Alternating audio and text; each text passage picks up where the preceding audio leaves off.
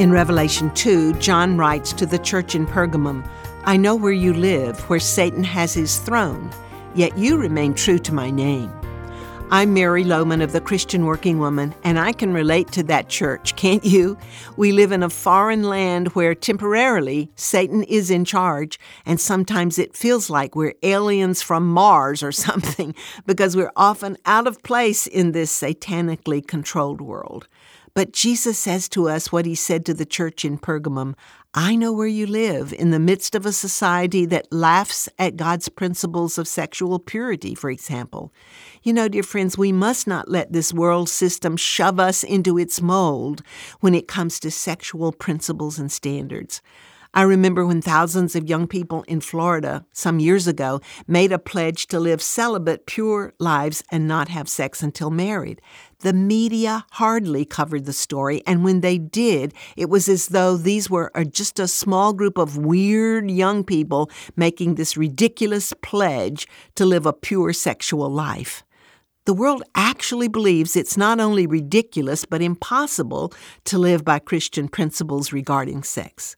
And when we suggest that teaching abstinence is the best way to be healthy and contented, they react with condescension and disbelief. You can't expect people to abstain from sex, they say, just because they're not married.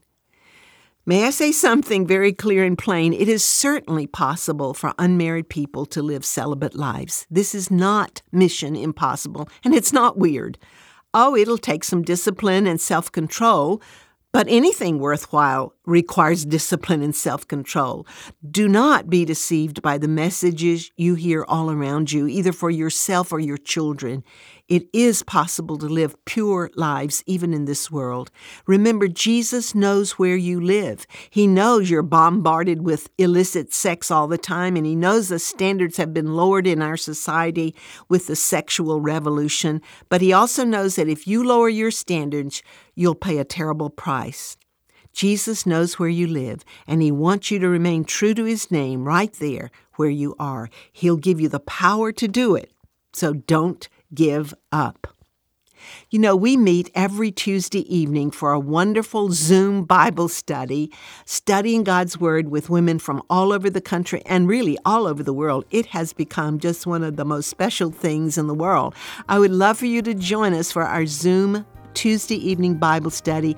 All the information is on our website where you can register, and that is at ChristianWorkingWoman.org.